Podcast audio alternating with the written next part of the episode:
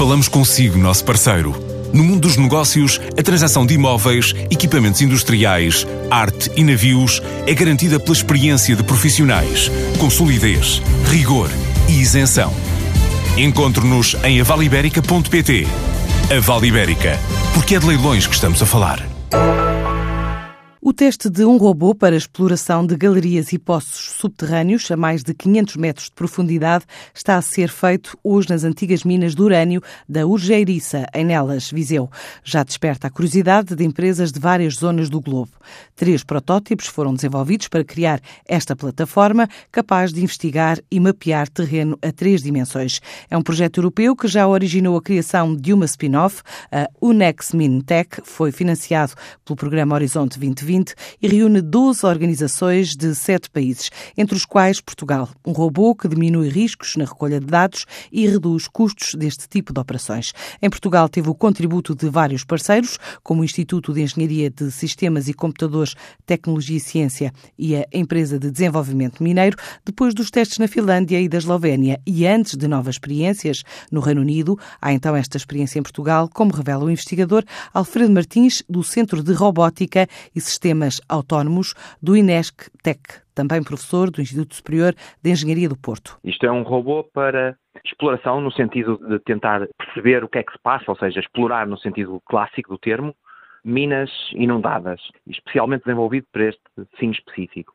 Nós ficamos responsáveis pelo desenvolvimento quer do conceito geral, ou seja, do, do design do robô, quer dos, dos instrumentos de percepção, navegação, mapeamento da zona um robô submarino, é uma esfera de 60 centímetros de diâmetro, e o que tem de inovador é, por um lado, a quantidade de sensores que está incluída neste, neste robô, que é capaz de operar debaixo d'água até cerca de 500 metros de profundidade. Portanto, ele combina uma elevada quantidade de sensores que permitem percepção 3D do ambiente, ou seja, eu, eu consigo colocar este robô num poço, desce ao longo de um poço ou de uma galeria inundada e consegue efetuar o um mapa com precisão do ambiente que o rodeia.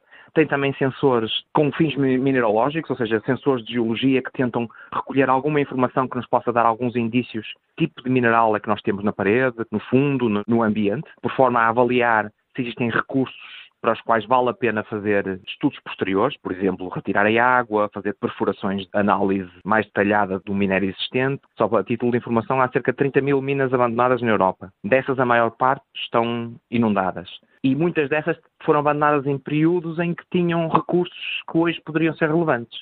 Mas para além de poder ser interessante saber que existe uma dada quantidade de recursos em várias minas, incluindo nas, nas, minas portuguesas, também é importante saber o estado das minas do ponto de vista físico para preservar o solo, para saber se há contaminações, para manter a estabilidade da própria mina e com implicações que isso possa ter. Portanto, e o, o robô permite ir a locais onde é impossível ir com os humanos. E pode, a baixo custo, saber, pelo menos, ter uma primeira pista, saber, numa primeira fase, saber se vale a pena explorar mais há negócio, ou seja, muito mais interessante do que haver compradores, embora já tenham existido entidades que tenham revelado algum interesse em adquirir o robô, muito mais interessante do, do que vender o robô como um produto é prestar o serviço da exploração. Portanto, o consórcio, neste momento, já estabeleceu uma empresa, que é uma spin-off, que vai, com esta tecnologia, com este robô e com a tecnologia associada, vai prestar serviços de exploração, ou seja, vai permitir usar este robô para dar a informação que o cliente final quer. Normalmente o cliente, quando, por exemplo, quando o cliente é uma empresa mineira, não está só interessado em obter o um mapa ou usar o robô, está mais, muito mais interessado em ter o produto final, que é o relatório do estado da mina, saber a análise mineralógica, saber o estado geológico, o mapa detalhado. Portanto, esta empresa que já foi constituída já vai fornecer esse serviço e para a sua utilização já tem clientes.